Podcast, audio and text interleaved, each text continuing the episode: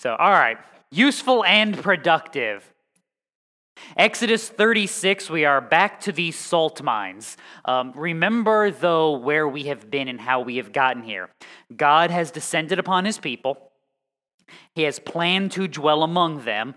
They have made a covenant with God, the people have, and the first chance they got, what'd they do about that covenant? They broke it immediately.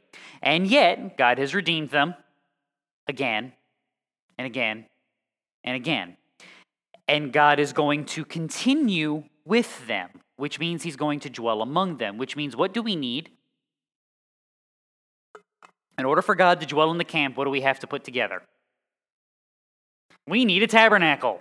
We need the place where God will dwell. Now, weeks ago, and I know since you guys remember everything that I say perfectly and I don't have to repeat anything, there you go. Uh, we covered the tabernacle in detail when God laid down the plans for it. Now, that makes some things difficult today because the vast majority of these 38 verses is the construction of that tabernacle according to the plans that we've already covered. So we are left with a couple of options. Option one, we go back over everything again. Option two, we take a look at the new info that we do have while we take a really deep, deep dive into the repeated info. And since you get no vote, because I'm the one who makes the notes, I chose option number two. so if you were rooting, there you go.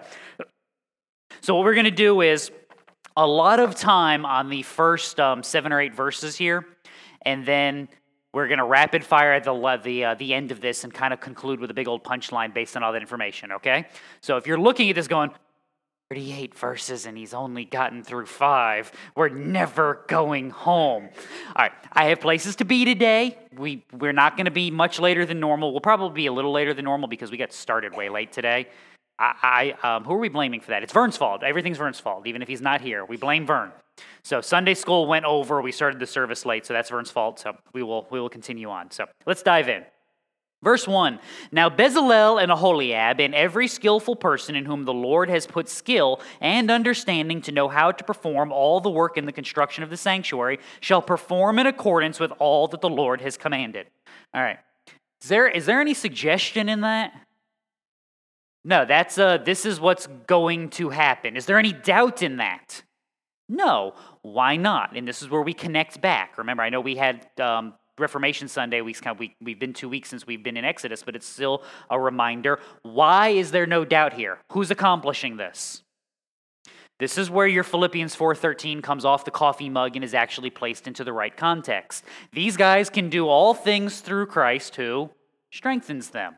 They have the skill, the ability, because God has given it. Now, that's Exodus 31, 1 through 3, Exodus 31, 6. God has appointed, God has gifted. Just like, where are they going to get the stuff again? Where's the stuff they're going to build supposed to come from? Mm, no. Ultimately, yes, but more specifically, the people are supposed to give the offering, right? They're supposed to give of the fabrics, of the gold, of the things. Why do they have the gumption to give all of that stuff? Because God is changing their hearts and their minds and empowering them to do this, just as only He can. Famous little verse on this Daniel 4. Nebuchadnezzar, great king of Babylon, looking at everything that he has created and praising who? Himself, because who did all these wonderful things? I did because I'm in charge. And God reminds him that no, no, you're not. And what does Nebuchadnezzar learn? At the end of the period, that was the seven years of being a lunatic, I, Nebuchadnezzar, raised my eyes toward heaven, and my reason returned to me. And I blessed the Most High, and praised and honored him who lives forever. For his dominion is an everlasting dominion, his kingdom endures from generation to generation. All the inhabitants of the earth are accounted as nothing but he does according to his will in the host of heaven and among the inhabitants of the earth, and no one can ward off his hand or say to him, What have you done? In other words, who's the real power and authority around here? God is. Israel needs to understand that because who was Israel afraid of? They were afraid of Pharaoh, they were afraid of Egypt. There you go. Go out into the wilderness. We're going to starve. We're going to dehydrate, shrivel up like prunes, and die. What will we eat? What will we drink? Where will we live? Well, this is why you're supposed to be trusting in God and not in the things of this world. Believe it or not, those lessons are included even in here. Why is there no doubt? I mean, let's be honest. If this was like modern church and we need volunteers for stuff, we start rounding people up. There's a good chance that half the people we ask are going to say what? No. God's walking up to people and God, well, God is sending Moses to tell people, all right, you're doing this. And the answer is going to be yes. Because of the work of them? No, because of the work of God. So, verse 2 So Moses called Bezalel and Aholiab and every skillful person in whom the Lord had put skill, everyone whose heart stirred him to come to the work to perform it. This right here is a good example of why you should actually care about how you walk in this world. Why are they doing this? Because their hearts have been stirred. This is why you live and, li- and work and function the way that you do. John 10. Truly, truly, I say to you, he who does not enter by the door into the fold of the sheep, but climbs up some other way, he is a thief and a robber. But he who enters by the door is a shepherd of the sheep. To him the doorkeeper opens, and the sheep hear his voice, and he calls his own sheep by name and leads them out. When he puts forth all his own, he goes ahead of them, and the sheep follow him because they know his voice. A stranger they simply will not follow, but will flee from him, because they do not know the voice of strangers. This figure of speech Jesus spoke to them, but they did not understand what those things were which he had been saying to them. There is nothing new under the sun. There is nothing new in your Bible. Well, better not say there's nothing new in your Bible, but there's not new teaching when you get to the New Testament. It's the same teaching, just in a different package with more depth and detail. Why is Israel doing this? Because God has called them and commanded them. Why will this be accomplished? Because God has empowered them. What has changed? And the answer is nothing. See, you follow, you care about how you walk in this world because God has changed your heart and your mind. If you don't care how you walk in this world, it is because of what? This is one of those rules of logic, law of inverse. In order for a supposition to be true, the inverse of that supposition must also be true. This is why down can't be up and up can't be down, because if down is up, then what is up? That doesn't make any sense. They, down is down, up is up. Opposites have to be true. So you care because God has changed you. If you don't care, God has not changed you. Christian, this is why we look at the work, we look at the life. Who judges the heart? God, because I, I can't tell your intentions. This is why I'm forever telling you to check what? Your intentions. Worry less about what you're doing and worry about why you're doing it. Because again, if I get the why taken care of, the what will work itself out. This matters because how do I judge your walk? I have to assume the why based on your, yeah, based on your what? I don't know your why, which is one of the reasons we should be ever diligent to be part of a community of faith and to walk with one another. Because at some point, if you're doing the wrong what, someone should ask you what. Why'd you do that? You know, yeah. what was the purpose of that? Do you ever do this with kids? I do this with my children all the time. What did you think was going to happen? Like, they, yeah. well, stop. They'll be building something that they're going to run down or jump off of, and go, okay, let's stop. Let's look at this. What is going to happen when you do this? And they'll stop and start to think about it, and then they'll tell me and realize the 27 things that are going to go wrong that they weren't paying attention to because they didn't think about it. Now, is this a good idea? No, this is not a good idea. Not a good idea. All right, then let's find something that is a good idea. Again, what rule is always in effect? What's the rule? Don't do dumb things. If that's a dumb thing, let's not do it. Why do we teach that to children? Because if we don't teach that to children, they don't ever become adults. That's how they go. That's that's what I, they'll tell you. Jada will be Jada will be nine next month, and I'm like, if you're lucky. I always always reminder of that. Yeah, I'm gonna be if you're lucky, if it continues. Because there are days. Why though? Because they're children. They're immature. They don't think through consequences. If you knew, how many times have you said, if I knew then what I know now? This is the goal of discipleship and wisdom in a community of faith is to teach the people who don't know then while they are then what you do know now. so that they don't walk in that manner. In other words, to instruct them on the why so that their what will be influenced. Because it's a mark that God is at work, because we have love of brethren, because we have love of God, and we have love from God. Therefore, I care how I walk in this world. I care how you walk in this world. Now, do I care how you walk in the world to the detriment of how I walk in this world? No, that's a line that we don't cross. But as long as I can remain faithful and encourage and instruct you, what are we doing? We're walking together. These things matter. This is proven here. Every skillful person in whom the Lord had put skill, and everyone whose heart stirred him to come to the work to perform it. In other words, they care about the work. They will do the work because God has empowered them. Christian, this is what your sanctification looks like. This is the power that you plug into. No, verse 3. They received from Moses all the contributions which the sons of Israel had brought to perform the work in the construction of the sanctuary, and they still continued bringing to him free will offerings every morning. All right. This is again where sometimes your Old Testament is not as specific as it could be. God has moved the people to bring the offerings for the sanctuary. God has moved the workers to complete the work of the sanctuary. So we got to get those two things together, right? That's what's going on here. The people are bringing the contributions, and they've brought everything that is needed for the work of the sanctuary. So, what did they do? What did the people do? They still continued bringing to him free will offerings every morning. So, we brought everything we were supposed to bring. We went home and went, We have more stuff to bring. Let's go bring that in the morning. All right. So, they brought that stuff in the morning, and then they went home that afternoon and said, What? There's more stuff we can bring. Let's bring that in the morning.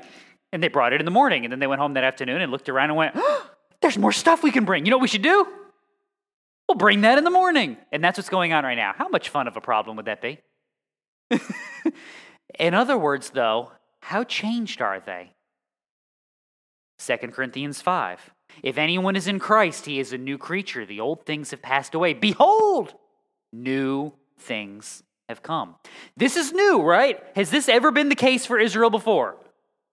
I mean, ever, for five minutes? No. What was it before? Go back to Exodus 16. Always remember where Exodus 16 is. Um, Old Testament history. Exodus 14, they crossed the Red Sea. Exodus 15 is a praise song of Moses praising the work of God and delivering the people in the work that occurred at the Red Sea. So that means we're standing how far on the other side of the shore? We, we're, we're like right there. And then you get to chapter 16, verse 3. The sons of Israel said to them, Would that we had died by the Lord's hand in the land of Egypt, when we sat by the pots of meat, when we ate bread to the full, for you have brought us out into this wilderness to kill this whole assembly with hunger. Sounds like one of those. do you ever watch um, like Civil War documentaries and they always read letters from Civil War soldiers and they always get some lovely narrator be like, "We marched today to Antietam and it was a hard walk and we covered 28 miles." And you just know the guy writing that didn't sound like that. That's how I feel like you have to read the complaints of Israel. Oh, that we had sat by pots of meat in Egypt when we ate to the full. What were they in Egypt again? They're slaves. Were they enjoying life? Were they happy about this? No. It's amazing how much sin will corrupt your heart and mind, isn't it? This was part of the conversation we were having in Sunday school. How do you get to the place where you convince yourself that that, whatever you want to insert that, for Israel, it was literally sacrificing their children to, uh, to pagan idolatrous gods? How do you convince yourself that that is a good idea? And the answer, well, you, you don't know because you didn't live there and you didn't slouch your way along. But oh, my brain doesn't want to work today. Just pick something around you. How does the church convince ourselves that that's a good idea? Okay, here you go. I'll give you a completely ridiculous one that actually happened. How does a church convince itself, I mean, an actual church, convince itself that on Easter Sunday morning, like, do we have a more important day in our calendar? That the opening song, the thing you lead with, is ACDC's Highway to Hell. Like now now my point now I, I can give you the answer and i'm not making that up. That that actually happened. The guy's not in ministry anymore. I don't even think the church is open. It was in south carolina. That actually happened what seven eight years ago. That was the opening call to worship of an actual church on Easter Sunday. And of course, my only thing was I was like, somebody asked him a question. He's like, I just have to know the worship team, are they just like playing this because it was somebody's idea? Or are they like actually worshiping? Like, is the guitar player in the corner, we're on a high? I mean, these are the, and I was, when he asked the question, I'm like, I want to know the answer to that too, just because my brain is. Oh, um, they're at SBC Church. Yeah, good evangelical church. I mean, what you would consider. I appreciate that. He's like, Can we get away with the Rolling Stones' sympathy for the devil? No, no, you can't. um, you know how you get. How no, no, no, no. How do you get to that point, though? The answer is we cared what the culture thought about us. We aligned with the culture to the point that someone stood up in a meeting. This is always always whenever you see bad TV shows or bad commercials, always remember that someone has to have the idea. Go to another group of adult human beings and say, "Hey, I got an idea." Those adults have to then hear this insane idea and say, "That's a good idea." They then have to run it through a legal department that says, all right, no one's going to sue us over this great idea, so you guys can do it. Then they have to tell other people who are going to pay for it, and those people have to go, that is a good idea. Now, that's what happens in a church because they cared about what happened to the culture. Now, we look at that and go, how do you convince yourself this is a good idea? Because you're not there. You haven't drifted into that sin. You haven't assimilated with the world around you in the way they did. You may have, however, assimilated to the world around you in some other area. You know who's going to know that? You if you do the hard work of evaluating and digging into your heart. Those conversations where you look in the mirror and go, okay, it's time to talk about the stuff I really don't like and don't want to deal with. When you do that and have those conversations day in and day out, you start to realize, wait a minute, I'm drifting. And you catch yourself before you drift all the way over there, all the way over there, all the way over there. You catch yourself when you can still see how to get back to the right path. That's what the work of the Holy Spirit does for his children. That's the work you're actually seeing here. How did we get from, you just want us to die of starvation in the wilderness, you know, what my children will be like in about 12 hours, you know, when they run out of chips because the bag is now empty and there's no more Twizzlers. Con! I mean, it'll be usually around Virginia, West Virginia is when they start to turn into that. Yeah, exactly. No, we're not stopping at McDonald's. I have rules. All the food that went into the van when we leave, that's what you're eating. When you run out of that, you won't die in the next five hours. I promise. I'm not that lucky. See what it's like to be one of my children. Aren't you so blessed? Aren't you so blessed? This is when we count your many blessings, name them one by one. I'm not pastor's children. Yes. They were corrupted in another way. They were corrupted in their culture. Sin hasn't changed, it just corrupts you differently. The goal is to see that walk away from that and know that for that too Christ has died, that the, his loving kindness is everlasting, that his work and his mercy has overcome even that iniquity, and by his power, mercy, and grace, you get back on the path. How do I know that? My goodness, if he can get this people on track to where they're looking around their house for something to bring for the work of the tabernacle, I mean, after like three days, you got to figure they're just like bringing stuff they're not even supposed to be bringing anymore. Look, look, we found more. Look, look. That's a figurine. We don't need that. But but but but that's a that's a clay pot. Take it home. No, we're not taking that. But but but but because they want to give something else. Doesn't matter what it is. It's just something. So, verse 4 and 5. All the skillful men who were performing all the work of the sanctuary came. Do you notice the repeat there? How many of the skillful men? How much of the work are they doing? Notice when God accomplishes, what does he accomplish? Everything that he has promised to do. So all the skillful men who were performing all the work of the sanctuary came, each from the work while he was uh, work, work which he was performing. So they all have to stop working, come and say to Moses, the people are bringing much more than enough for the construction work which the Lord has commanded us to perform. So, in other words, they got so much stuff laying around, like, what can't they do? I can't work anymore. I'm out of work. I, I got no place to go. It's, it's, it, you ever, okay, I, I of all the Sundays for Vern to be traveling, I can't pick on him for this one because this is because I guarantee you his his workshop because I've been in it, I know it does looks exactly like my father-in-law's workshop because they're both around the same age and have been farming their entire lives. You know what farmers throw away? Nothing, nothing. And do you know who? You know how many farmers have a shop big enough for their stuff that they've never thrown away? None of them, not a one. So there is stuff. You go into a workshop for a farmer. There is stuff everywhere. Because, and, and, and, and in their defense, I, have actually seen this at work in my father in law's existence where he's like, you need one thing and you've held on to it for 40 years and you didn't need it. You know when you need it? The two days after you finally got rid of it. that's when the part, um, that's when the machine that it fits finally breaks. Hasn't broken in three lifetimes, but because you threw the extra part away because you didn't need it anymore, it's when it broke. But you can't work like that, which is why it's funny because my father in law has to usually make a spot before he can work on the table. You know, he's got to clear the area before he can actually do anything. That's what's going on right now. We can't do anything because there's so much stuff showing up, and what do they keep doing every morning? Bringing more stuff. Please stop. Please stop. That's what they've looked to Moses. All right, you've got to put an end to this. Now, we get this. This is kind of a cool problem to have because this is a people that has been broken for so long that to see this outpouring uh, for the work of God's tabernacle is it's fun to see. I mean, and you got to figure if you were one of the workmen, it was probably really cool to see for like days two and three, right? Be like, we got everything we need, and, and they're bringing more stuff. This is cool. After a while, it's like, stop bringing the stuff.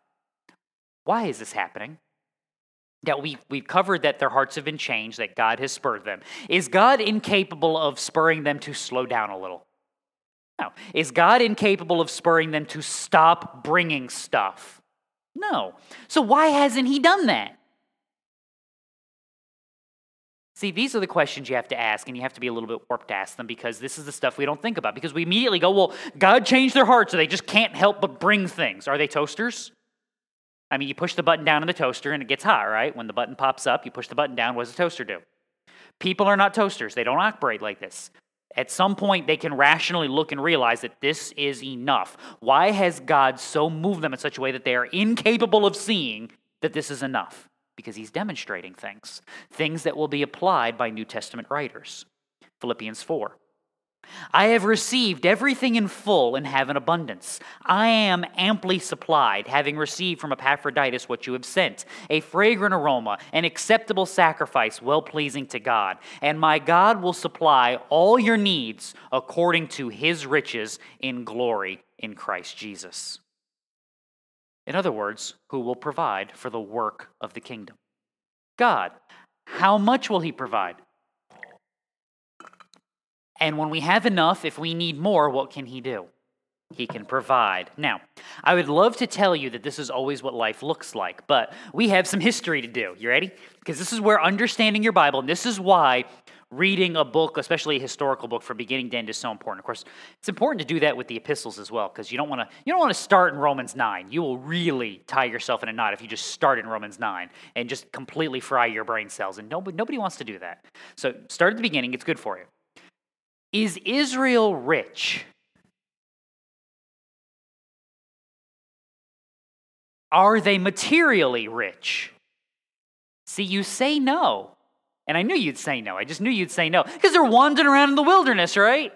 They got nothing. They're wandering out in the desert making tents. Exodus chapter 12, which comes before 36, right?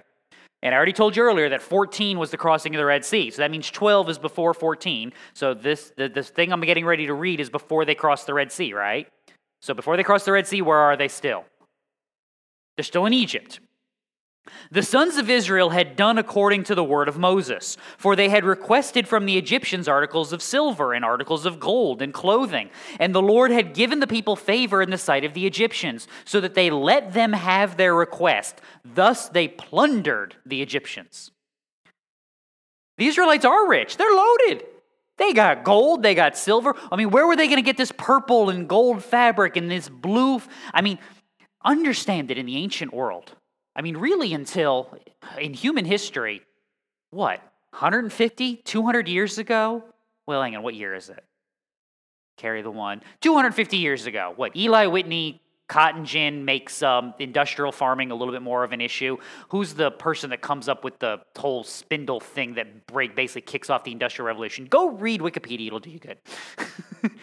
But until you get into the mid 19th century, where you have industrialization on a large scale, fabric's expensive. I mean, pants are work. Imagine you got to go like shear a sheep and then make pants out of it.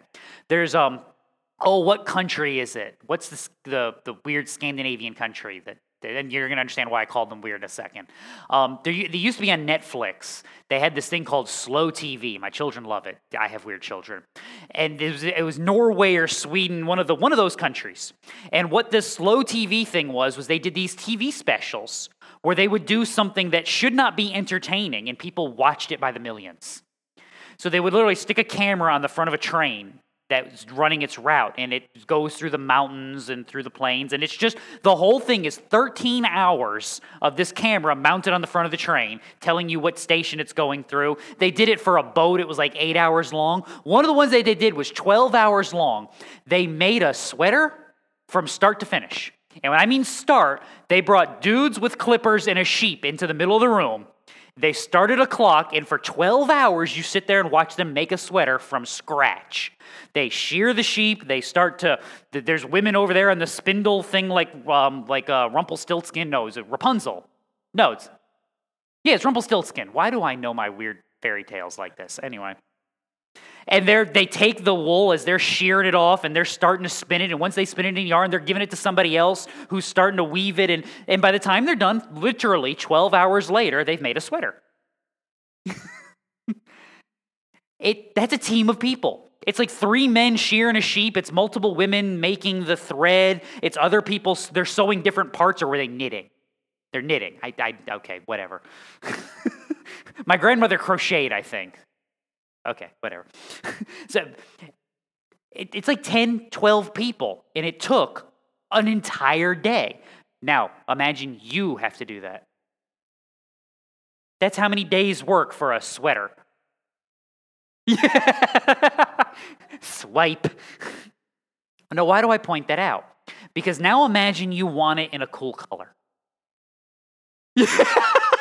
I felt that emotion, Denny. Denny.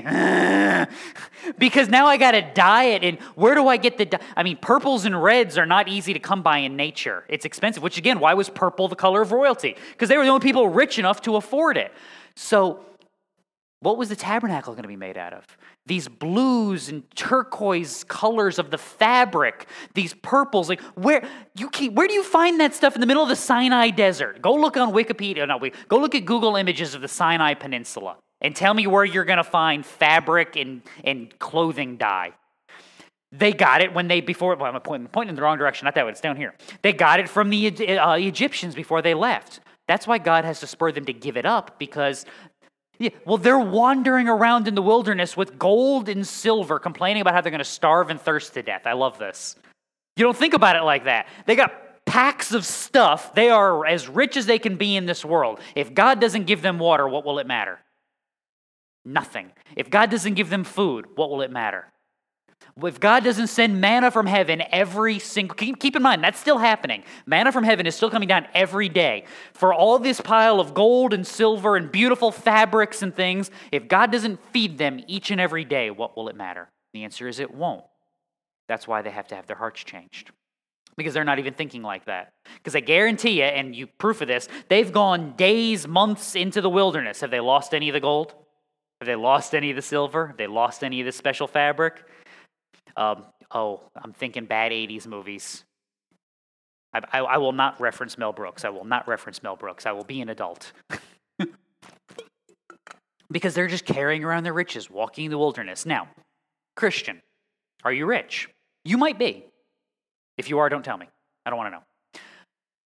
If you are, awesome. Why? Ask yourself that. Because if your answer is, well, because I've worked hard, I did this and I built this and I did that, and therefore I have. Who did Nebuchadnezzar think built everything? What was the lesson?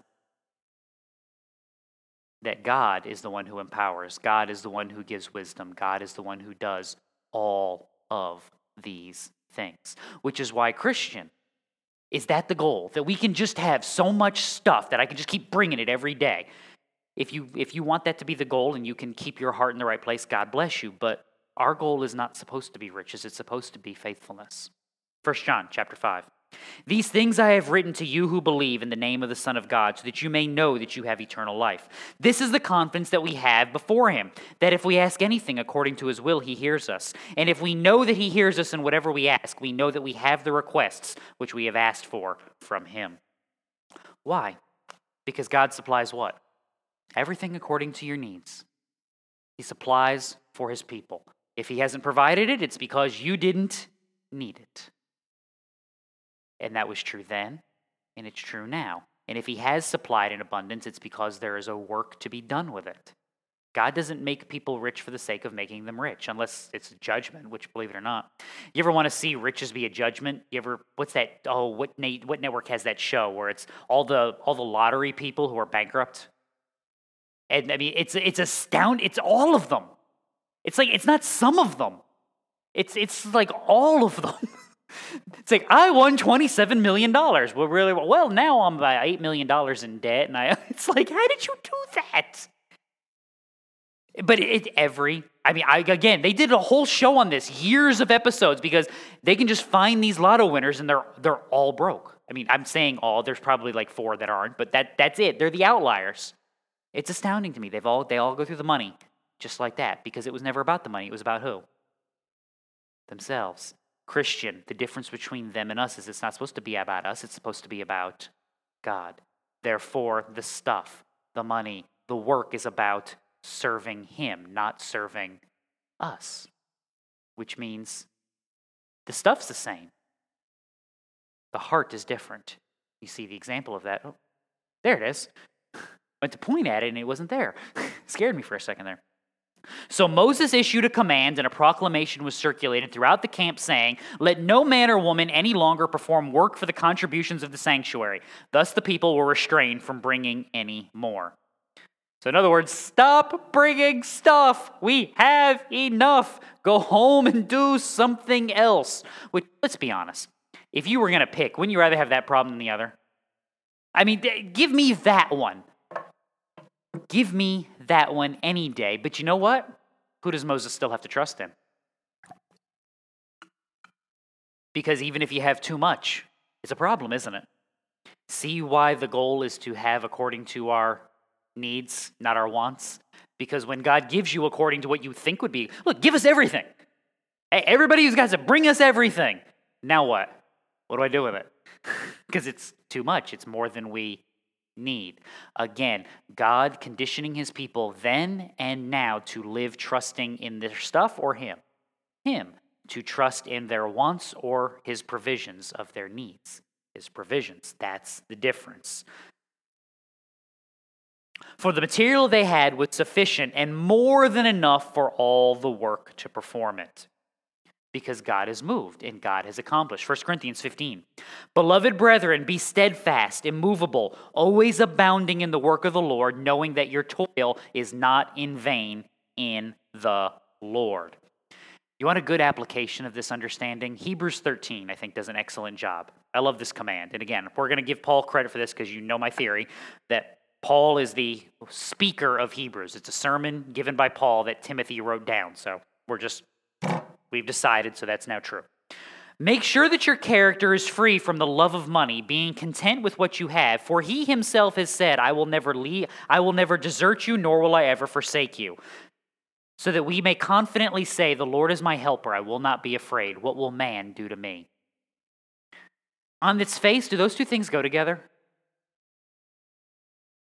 Let your character be free from the love of money, for God has said he will never leave you nor forsake you. I mean, that if you were just if you were just like sitting there listening to Paul preach, and he said that, and you were just kind of zoned in and out a little bit because it's okay, I can I can see you, I, I understand. I'm a, I'm a terrible listener too. It's okay. I'm kidding. I'm kidding. And you just heard that sentence. Would you make sense of that in your brain? Yeah, let your character be free from the love of money, all right, because God will never leave you nor forsake you. Why do those two things go together? Why do people love money? Because it's their security, it's their hope, it's their sanctuary. Why is it important to remember, Christian, that God will never desert me, never forsake me? I know the NASB says desert, and I have it memorized in my head as leave, so I'm going to keep switching them back and forth. Sorry. Why do those two things matter? Because when my trust is in my stuff, my stuff is God. But if I remember that it is God who walks with me, that He does not forsake me, then the stuff becomes rightly aligned. It becomes for what? The work of the kingdom and for the provision of my needs, not the other way around. not a, not a wrong understanding. I can understand that it is God who walks with me, not my money. God who goes with me and protects me, not my standing in the world. God who goes with me, not how smart I am. Insert whatever it is that you love about you and realize that that is supposed to be second, well, maybe like ninth after God. Because it is He who walks, He who empowers, He who strengthens, He who is faithful. Give thanks to the Lord, for He is good. All right, somebody's still paying attention. His loving kindness is everlasting. All right, you ready? I told you not to panic. We're going to cover a lot of ground. You dug in? All right. All the skillful men among those who were performing the work made the tabernacle with ten curtains of fine twisted linen and blue and purple and scarlet material. That's the expensive stuff. With cherubim, the work of a skillful workman. Bezalel made them. The length of each curtain was 28 cubits, and the width of each curtain was 4 cubits, and all the curtains had the same measurements. He joined five curtains to one another, and the other five curtains he joined to one another. He made loops of blue on the edge of the outermost curtain in the first set. He did likewise on the edge of the curtain that was outermost on the second set. He made 50 loops in the one curtain, and he made 50 loops on the edge of the curtain that was on the second set. The loops were opposite each other. He made 50 clasps of gold and joined the curtains to one another with the clasps, so the tabernacle was one unit. All right, hold. Why? Well, remember, the tabernacle is going to be beautiful. That's why all the fabric, that's why all the ornate detail, that's why the attachments are even pretty. This is going to look like something HGTV is going to want to do a tour of and say, ooh, ah, we can never afford this. Because that's the only reason those shows exist. I'm convinced of it. Then he made curtains of goat's hair for the tent over the tabernacle. He made 11 curtains in all. The length of each curtain was 30 cubits, and 4 cubits the width of each curtain. The 11 curtains had the same measurements. He joined 5 curtains by themselves and the other 6 curtains by themselves. Moreover, he made 50 loops on the edge of the curtain that was uh, the outermost in the first set. And he made 50 loops on the edge of the curtain that was outermost in the second set. He made 50 clasps of bronze to join the tent together so that it would be a unit. He made a covering for the tent of ram skin dyed red and a covering of porpoise skins above, because the tabernacle will be protected and it will be hidden. Remember all that innate, uh, all that ornate detail. Once the craftsmen are done with it and they hang it up and they put the covering over, who's going to see it? God will see it, and the priest will see it once a year when he enters in for the Day of Atonement. That's it. All that work, but it's going to be protected and it's going to be hidden away because do you understand God fully? Do you see him each day? No, you'd melt.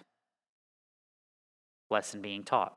Then he made the boards of the tabernacle of acacia wood standing upright. Ten cubits was the length of each board, and one and a half cubits the width of each board. There were tenons for each board fitted to one another. Clark was our tenons person. That's a, a way of cutting it so that it joins together without having to use like nails and fasteners and stuff.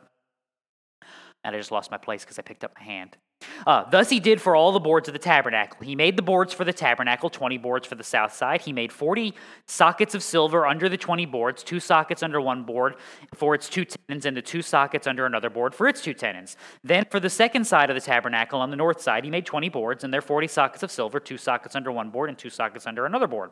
For the rear of the tabernacle to the west, he made six boards. He made two boards for the corners of the tabernacle at the rear. They were double beneath, and together they were complete to its top of to the first ring. Thus he did with both of them for the two corners. There were eight boards with their sockets of silver, 16 sockets, two under every board. Because remember, seamless and also what? Portable. If we got to take nails out of this every time we have to take it down, how complicated is that going to be? What's that going to do to the wood over time? The fact that it's fitted together with joints mean when it's time to move, what can we do? Slide it apart, pack it up, load it up, and go. Then he made bars of acacia wood, five for the boards of one side of the tabernacle, and five bars for the boards on the other side of the tabernacle, and five bars for the boards of the tabernacle to the rear side of the west. He made the middle bar to pass through in the center of the boards from end to end. He overlaid the boards with gold and made their rings of gold as holders for the bars, and overlaid the bars with gold. Because we got to have this to be sturdy. So it's got to be undergirded, but it's also still got to be portable. Always remember, we got to be able to travel, because when God says it's time to move, what do we do? We move. We go where God is. Moreover, he made the veil of blue and purple and scarlet material and fine twisted linen. He made it with cherubim, the skill, the work of a skillful workman. He made four pillars of acacia for it and overlaid them with gold, with their hooks of gold, and he cast four sockets of silver for them. He made a screen for the doorway of the tent of blue and purple and scarlet material and fine twisted linen, the work of the weaver. And he made its five pillars with their hooks and overlaid their tops and their bands with gold, but their five sockets were of bronze. Why do we care about the veil? Because God is separated from the people and from their sin. And that's why it's uh, ornate, because it faces inside to God. I told you we are going to get through a lot quickly, didn't I? Now, here's the fun part. Why is all that the case? This is your pop quiz time because we covered this long ago when we went through the building of this. Or rather, when we went through the plans of it. Why is this done like this? And the answer is Leviticus 9. Aaron lifted up his hands toward the people and blessed them, and he stepped down after making the sin offering and the burnt offering and the peace offerings. Moses and Aaron went into the tent of meeting, and when they came out and blessed the people, the glory of the Lord appeared to all the people. Fire came out from before the Lord and consumed the burnt offering and the portions of fat on the altar. And when all the people saw it, they shouted and fell on their faces. What's the purpose of the tabernacle? Big picture. There's multiple answers. I'll accept several. It's a place for God to dwell. It's a place for Moses and Aaron to meet with God. Why does Aaron need to go in there? What's he going to do? He's going to make offering for their atonement. They're, they're going to present sin offerings. How many days of the week? All of them. Every morning and every evening, they're going to present an offering for the people's sin. There's going to be grain offerings. There's going to be drink offerings. There are going to be so many offerings that there have to be a multitude of priests down through the years. Because if you just had one guy to do all this work, you know what he'd do? He'd burn out, quit, and go postal because he couldn't take it anymore. That's why there's multitudes of priests for all of these offerings.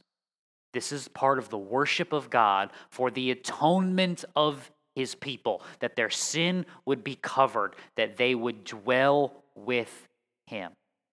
Does God take that sort of thing seriously? Yeah. The very next chapter in Leviticus, Aaron's sons, Nadab and Abihu, decide to go in and offer something that God has told them, that God has not told them they should offer. What does God do about that? He burns them with fire and then tells Aaron, Don't you dare mourn for those boys. They're idiots. I mean, he literally says, keep silent. I mean, he doesn't call them idiots, I would, but he, he literally tells Aaron, don't mourn for them. They got what they deserved. Because God takes his worship seriously. Because God takes the work of atoning for his people very seriously. Because why? What is this work pointing to? It's pointing to the work of final atonement. Do you think God takes the death of his son seriously? Yes, he does. Therefore, we treat this work as what it is important. Now, that's part of the why. For one of the few times, I'm going to ask you a different question other than why, and it's going to be very important. How?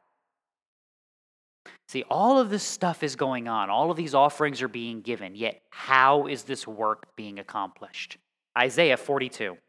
I have kept silent a long time. I have kept still and restrained myself. Now, like a woman in labor, I will groan. I will both gasp and pant. I will lay waste the mountains and hills and wither all their vegetation. I will make the rivers into coastlands and dry up the ponds. Does that sound a little bit like judgment?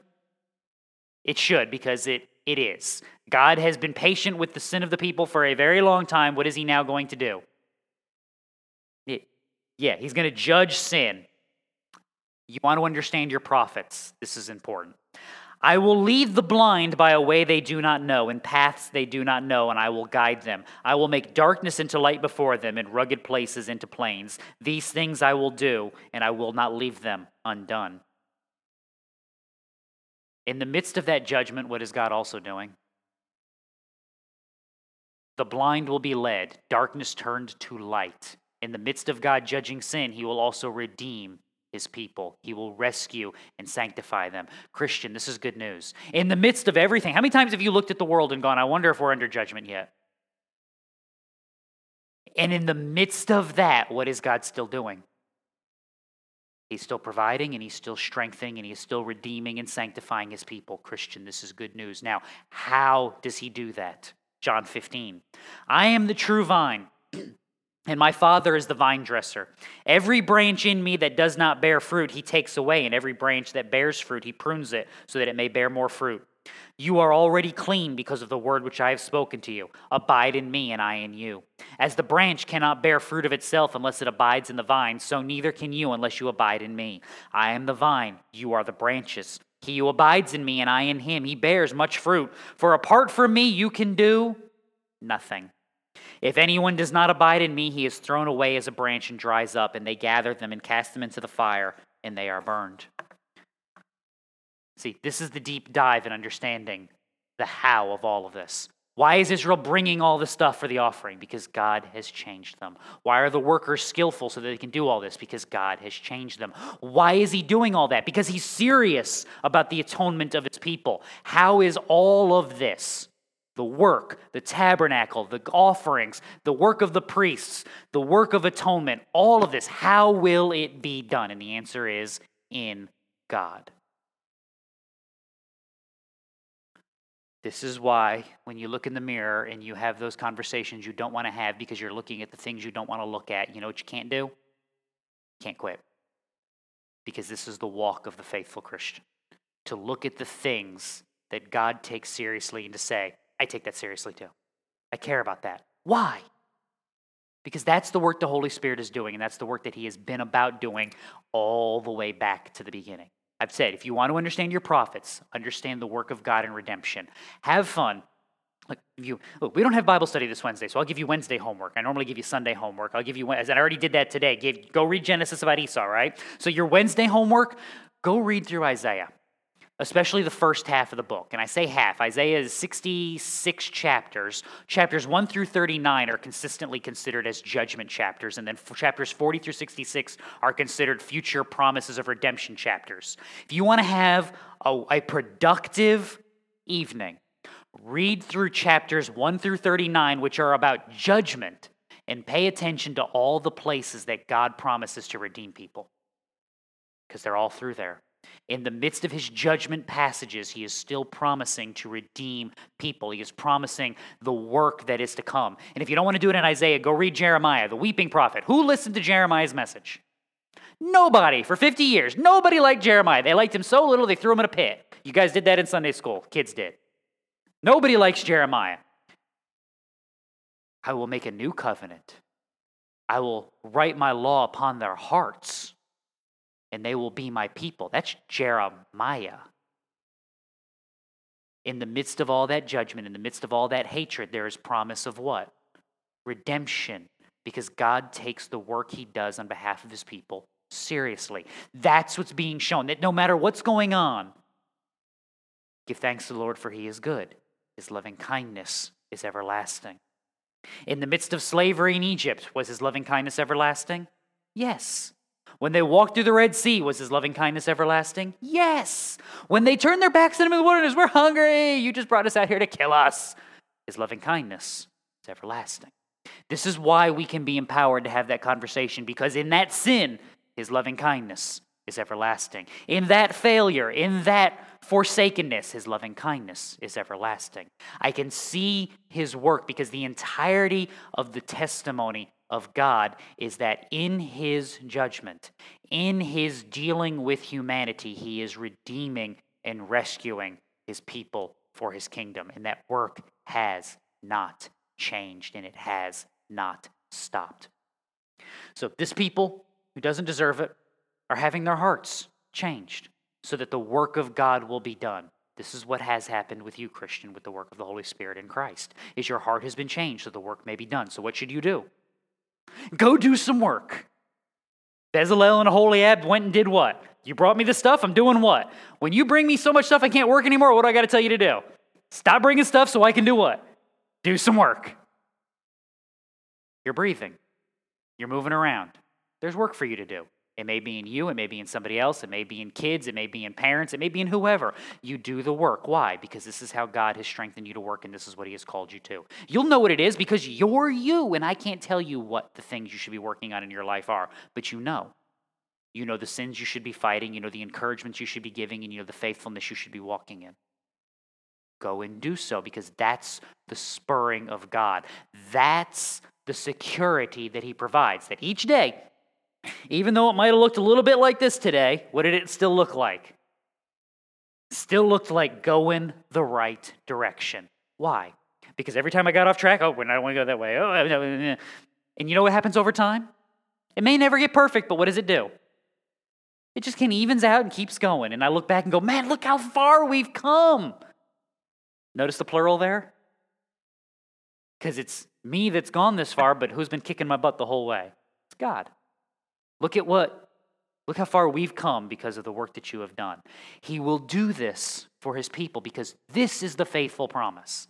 We may not be rich, we may not be famous, we may not be loved by the world, but we're loved of God.